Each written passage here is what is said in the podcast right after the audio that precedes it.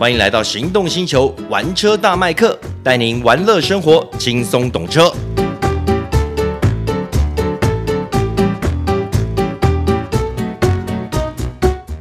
Hello，大家好，欢迎收听玩车大麦克，我是麦克汪廷乐，哎，我是导叔导观众。各位听众，大家好，我是插花的爱车主播黄志豪。好，感谢豪哥来插花，是大家好，一定要插花，因为这一集我们要谈 Volvo。今天我们要谈的是 Volvo 的 V 六十 Recharge T8 车型。嗯嗯，这台车光听就知道它马力很强。对对。对，那既然要聊到 Volvo 呢，我们就一定要找志豪来跟我们聊了。听说前车主是？对对对对，我开了开了好多台 Volvo，好多台 Volvo，不管是家里或自己的，从九六零到 S 七零到 S 六零，到上一代的 V 六零，到 X C 六零，来让我们欢迎 Volvo 达人。哎，为什么？哎，可是为什么到现在我还没有试过什么 Volvo 车？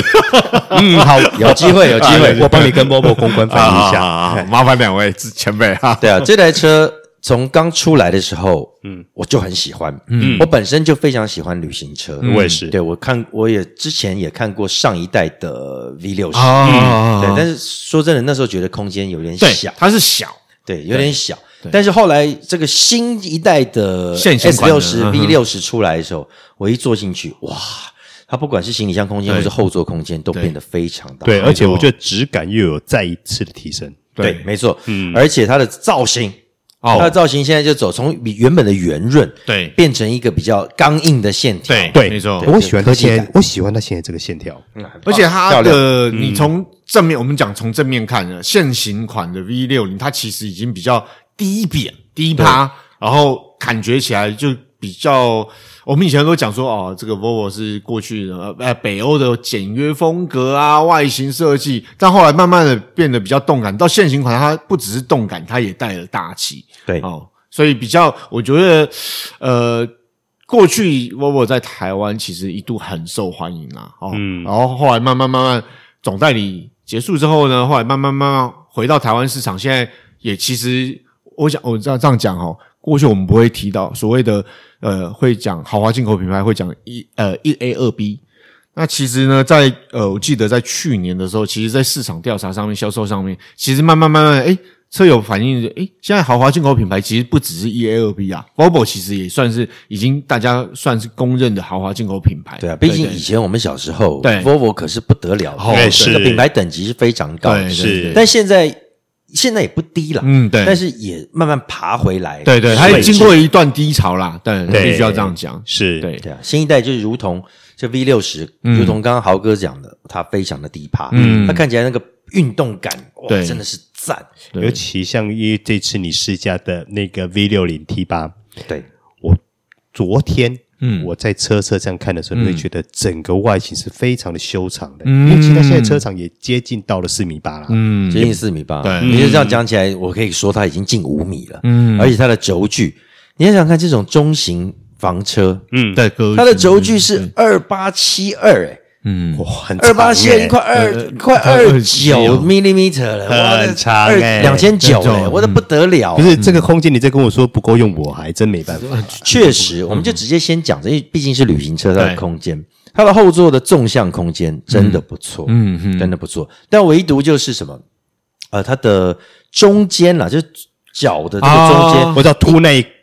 凸起来的那个，因为它 T 八是 plug-in hybrid 的车型，所以它中间会有一个凸起。物。嗯。嗯、但说真的，就即便不是 T 八 hybrid 车型，嗯、它中间还是要凸起，因为它是模组化底盘。对，它原本一开始就是设定那一块部分就是要放电池的。嗯。哼，对，所以它必必须会有一个凸起，因为大量模组化的这个制造，它就有个凸起物。嗯哼哼。不过呢，它不管是纵向或是头部。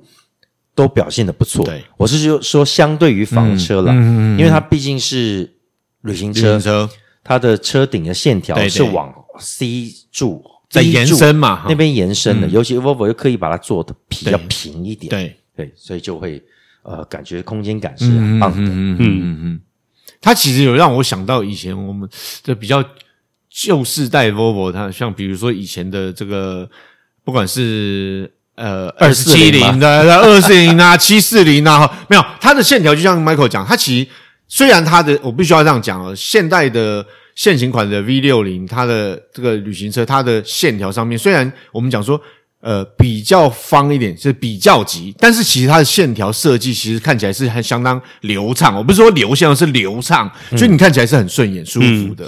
所以它外形整个跟过去，像 Michael 有讲，上一代的 V 六零的旅行车，它相对来旅行车来讲，相对来讲它是比较小，好比较。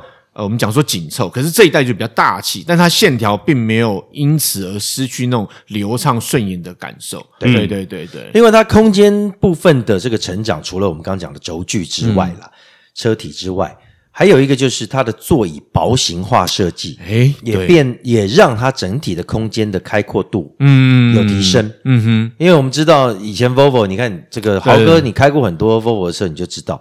他以前的座椅要做的跟沙发一样，素席，素席，然后很厚，对，光用眼睛看都觉得压力很大，对，它是舒服归舒服，但是它影响到它的空间表现。那现在都全部薄型化，包含它前座椅，包含它的头枕，嗯哼。就会让整个空间就不会那么局促了。对。对，其实哦，Volvo 从过去到现在，它一直强调它的座椅的人体工学设计，嗯，好，所以即使薄型化，它其实在这个我们说它的支撑度或它整个人体工学设计做起来是相当舒服。对。对，但唯独就是我我这样讲，我们刚刚在聊，它跟其实我们了解的一种这个所谓豪华进口品牌比较运动化的设定，在座椅设定上面呢是比较不一样的啊，它比较没有我这样讲，除非它是比较运动化的车型，不然的话它，它它其实它的座椅设计是。在舒适跟运动化中间取得一个比较好的平衡。我个人是觉得比还是比较偏舒适，对对对对，比较宽版，对，没错，它包覆比较没有那么明显。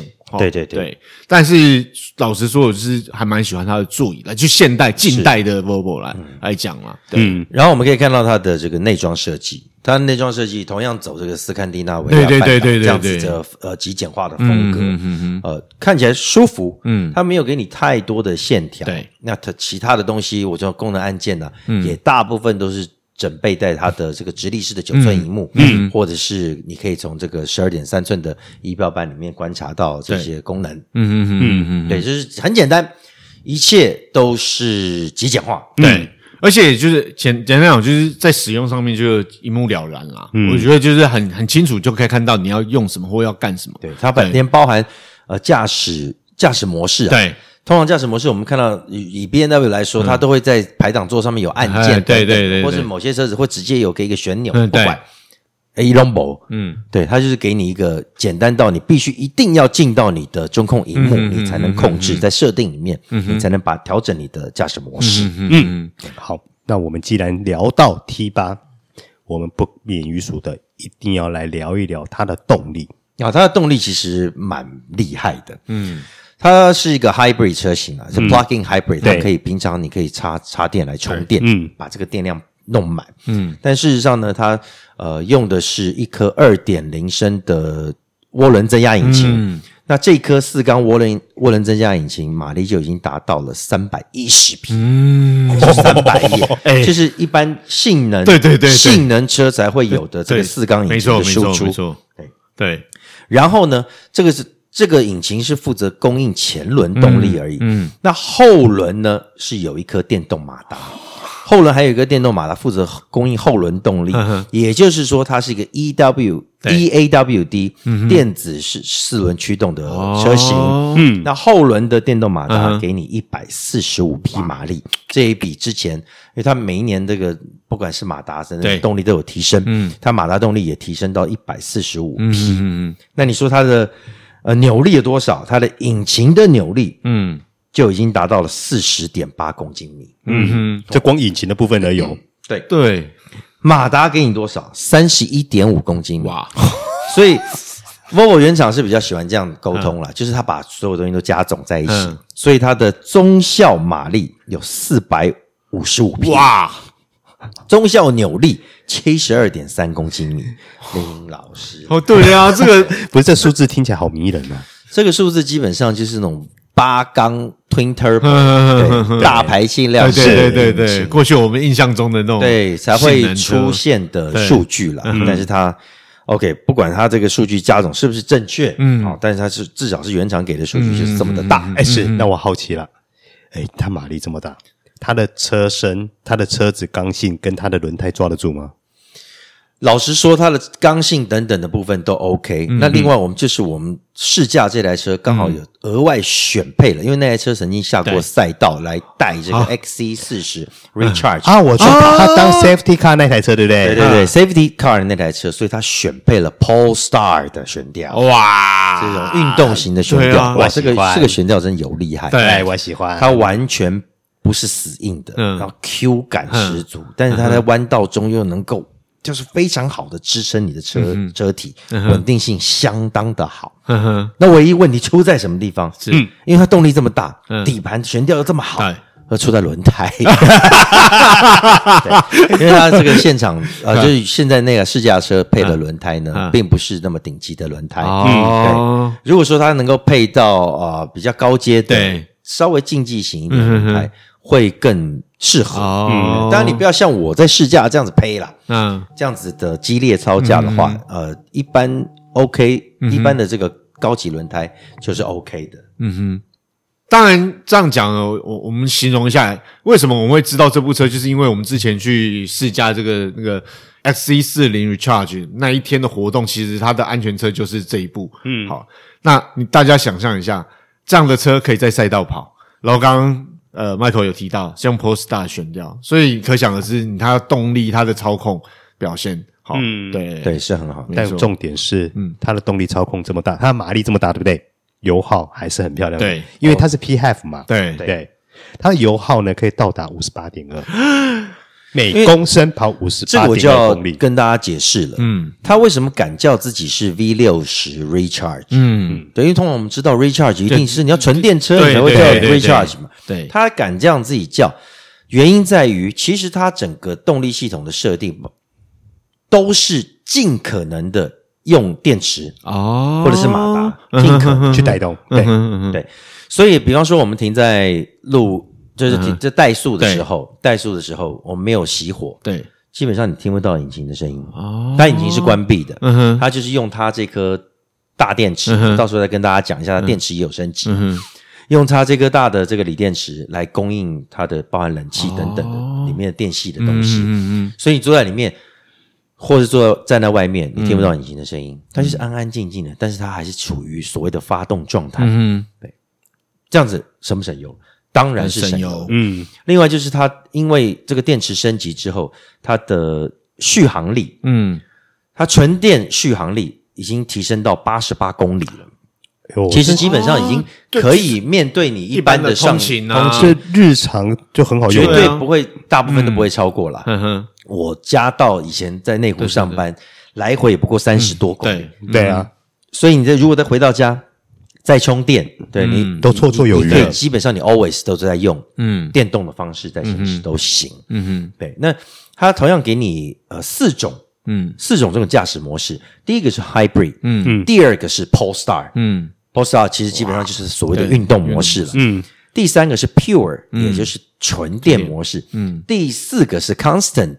AWD，也就是它持续的是用这个四轮四轮驱动去驱来输出，那可能就是面对这种比较呃 rough 的这种呃轻度越野的路面的时候，湿滑路面的时候来使用。嗯，那如果是 hybrid，它自当然会自动控制，对，它需不需要引擎的介入？嗯，或者是就是纯电的行驶，它就是自动控制。Polestar 呢，引擎跟电动马达同时都输出一起来了，给你一个最强的动力。嗯。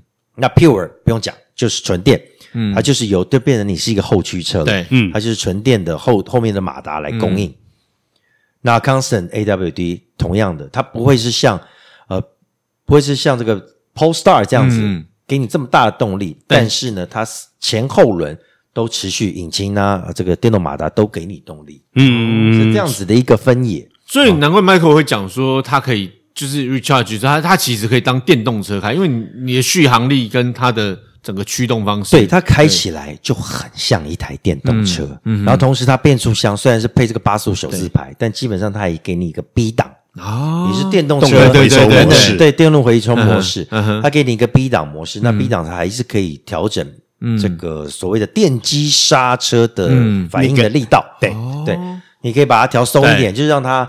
回油的时候不会刹这么紧，让它可以滑行比较远。那你当然也可以把它调紧一点，让它就是一踩油门一一松油门，它就是一个很大的强力回收状态。对对，强力的一个这种反作用力，嗯的这样子的感觉。嗯，对。那这样这些东西 B 档的。的用意就在于增加你回收电力回收嗯。的效果。嗯，嗯。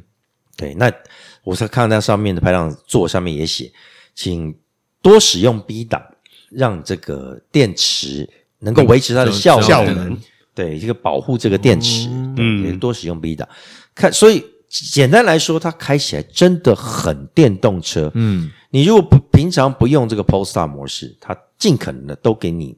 纯电的动力在供应，嗯，嗯，那听起来这台车实用性其实还蛮宽广的，实用性很宽广。这也是我说真的，我不是那么喜欢电动车，我到目前还是没有办法完全的接受，要不然我就换了嘛。嗯，但是像 PHEV 这样子的设计，嗯，我可以接受，尤其是像这个 Volvo，嗯，V 六十这个 T 八，嗯，这样子的 P PHEV Hybrid，对，这样子的设计。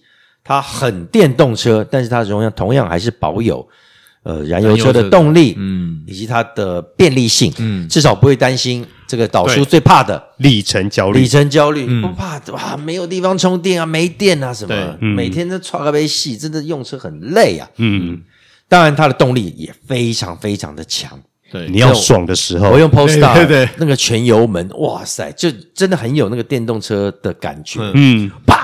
啊！整个冲出去，嗯、说真的，红灯起步，呃，就是绿灯起步啊，嗯、没有几个，嗯，没有几台车能够超越我。嗯，哎，我这样听完了以后，我觉得如果要买这台车的话，除了啊轮胎要升级以外嘛，嗯，重点是如果没有来个 Polestar 的悬吊的话，感觉的做菠菜一样。真的，我我说真的，你已经买到这个这台车要两百四十点六万，对，嗯，我觉得你不如就直接再冲上去顶到 Polestar 悬吊，选配一下，会让你更爽，而且。你如果对你这个动力没有这么大的需求，嗯、老实说，它现在 Volvo V 六十还有一个 B 三 B 三。车型，同样也是给你二点零升的动力，但是马力就调降到一百六十几匹嘛，嗯，但扭力同样还是有破二十公斤米，对，嗯，对，就够用。其实开起来也有感觉啦，说实话，动力是够用的，然后同时给你一个 V 六十这个车型新车型一个这么大的，如果说用的空间。是，如果说你可能只是在呃对动力要求没那么大的，哎，我反而觉得 B 三也是一个不错的选择。是啊，它现在不特惠价的一百七十一七九嘛，对不对？对对对，原价是一八五啦，定价一八五啦，嗯，对，给你一个优惠一七九，嗯，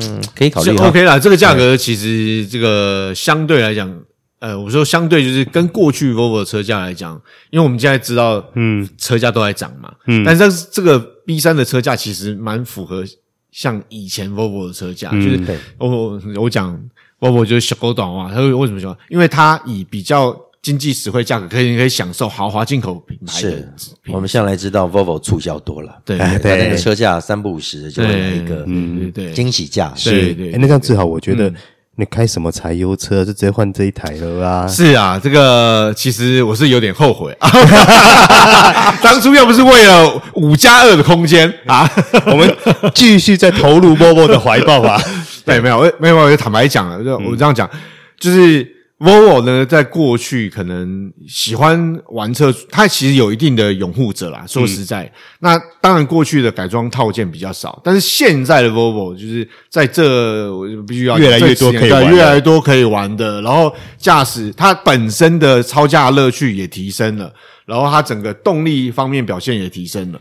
好，所以整个跟过去不一样。所以我觉得，相较于在豪华进口品牌的选择里头来讲，Volvo 其实是个。可以考虑的选择。对，Volvo 现在已经变成 Player，Player。好，那今天就跟大家介绍 V 六十 Recharge T 八车型。嗯，我是 Michael 汪廷二，哎，我是导叔导观众，我是插花爱车主播黄志豪，感谢各位收听，拜拜，拜拜。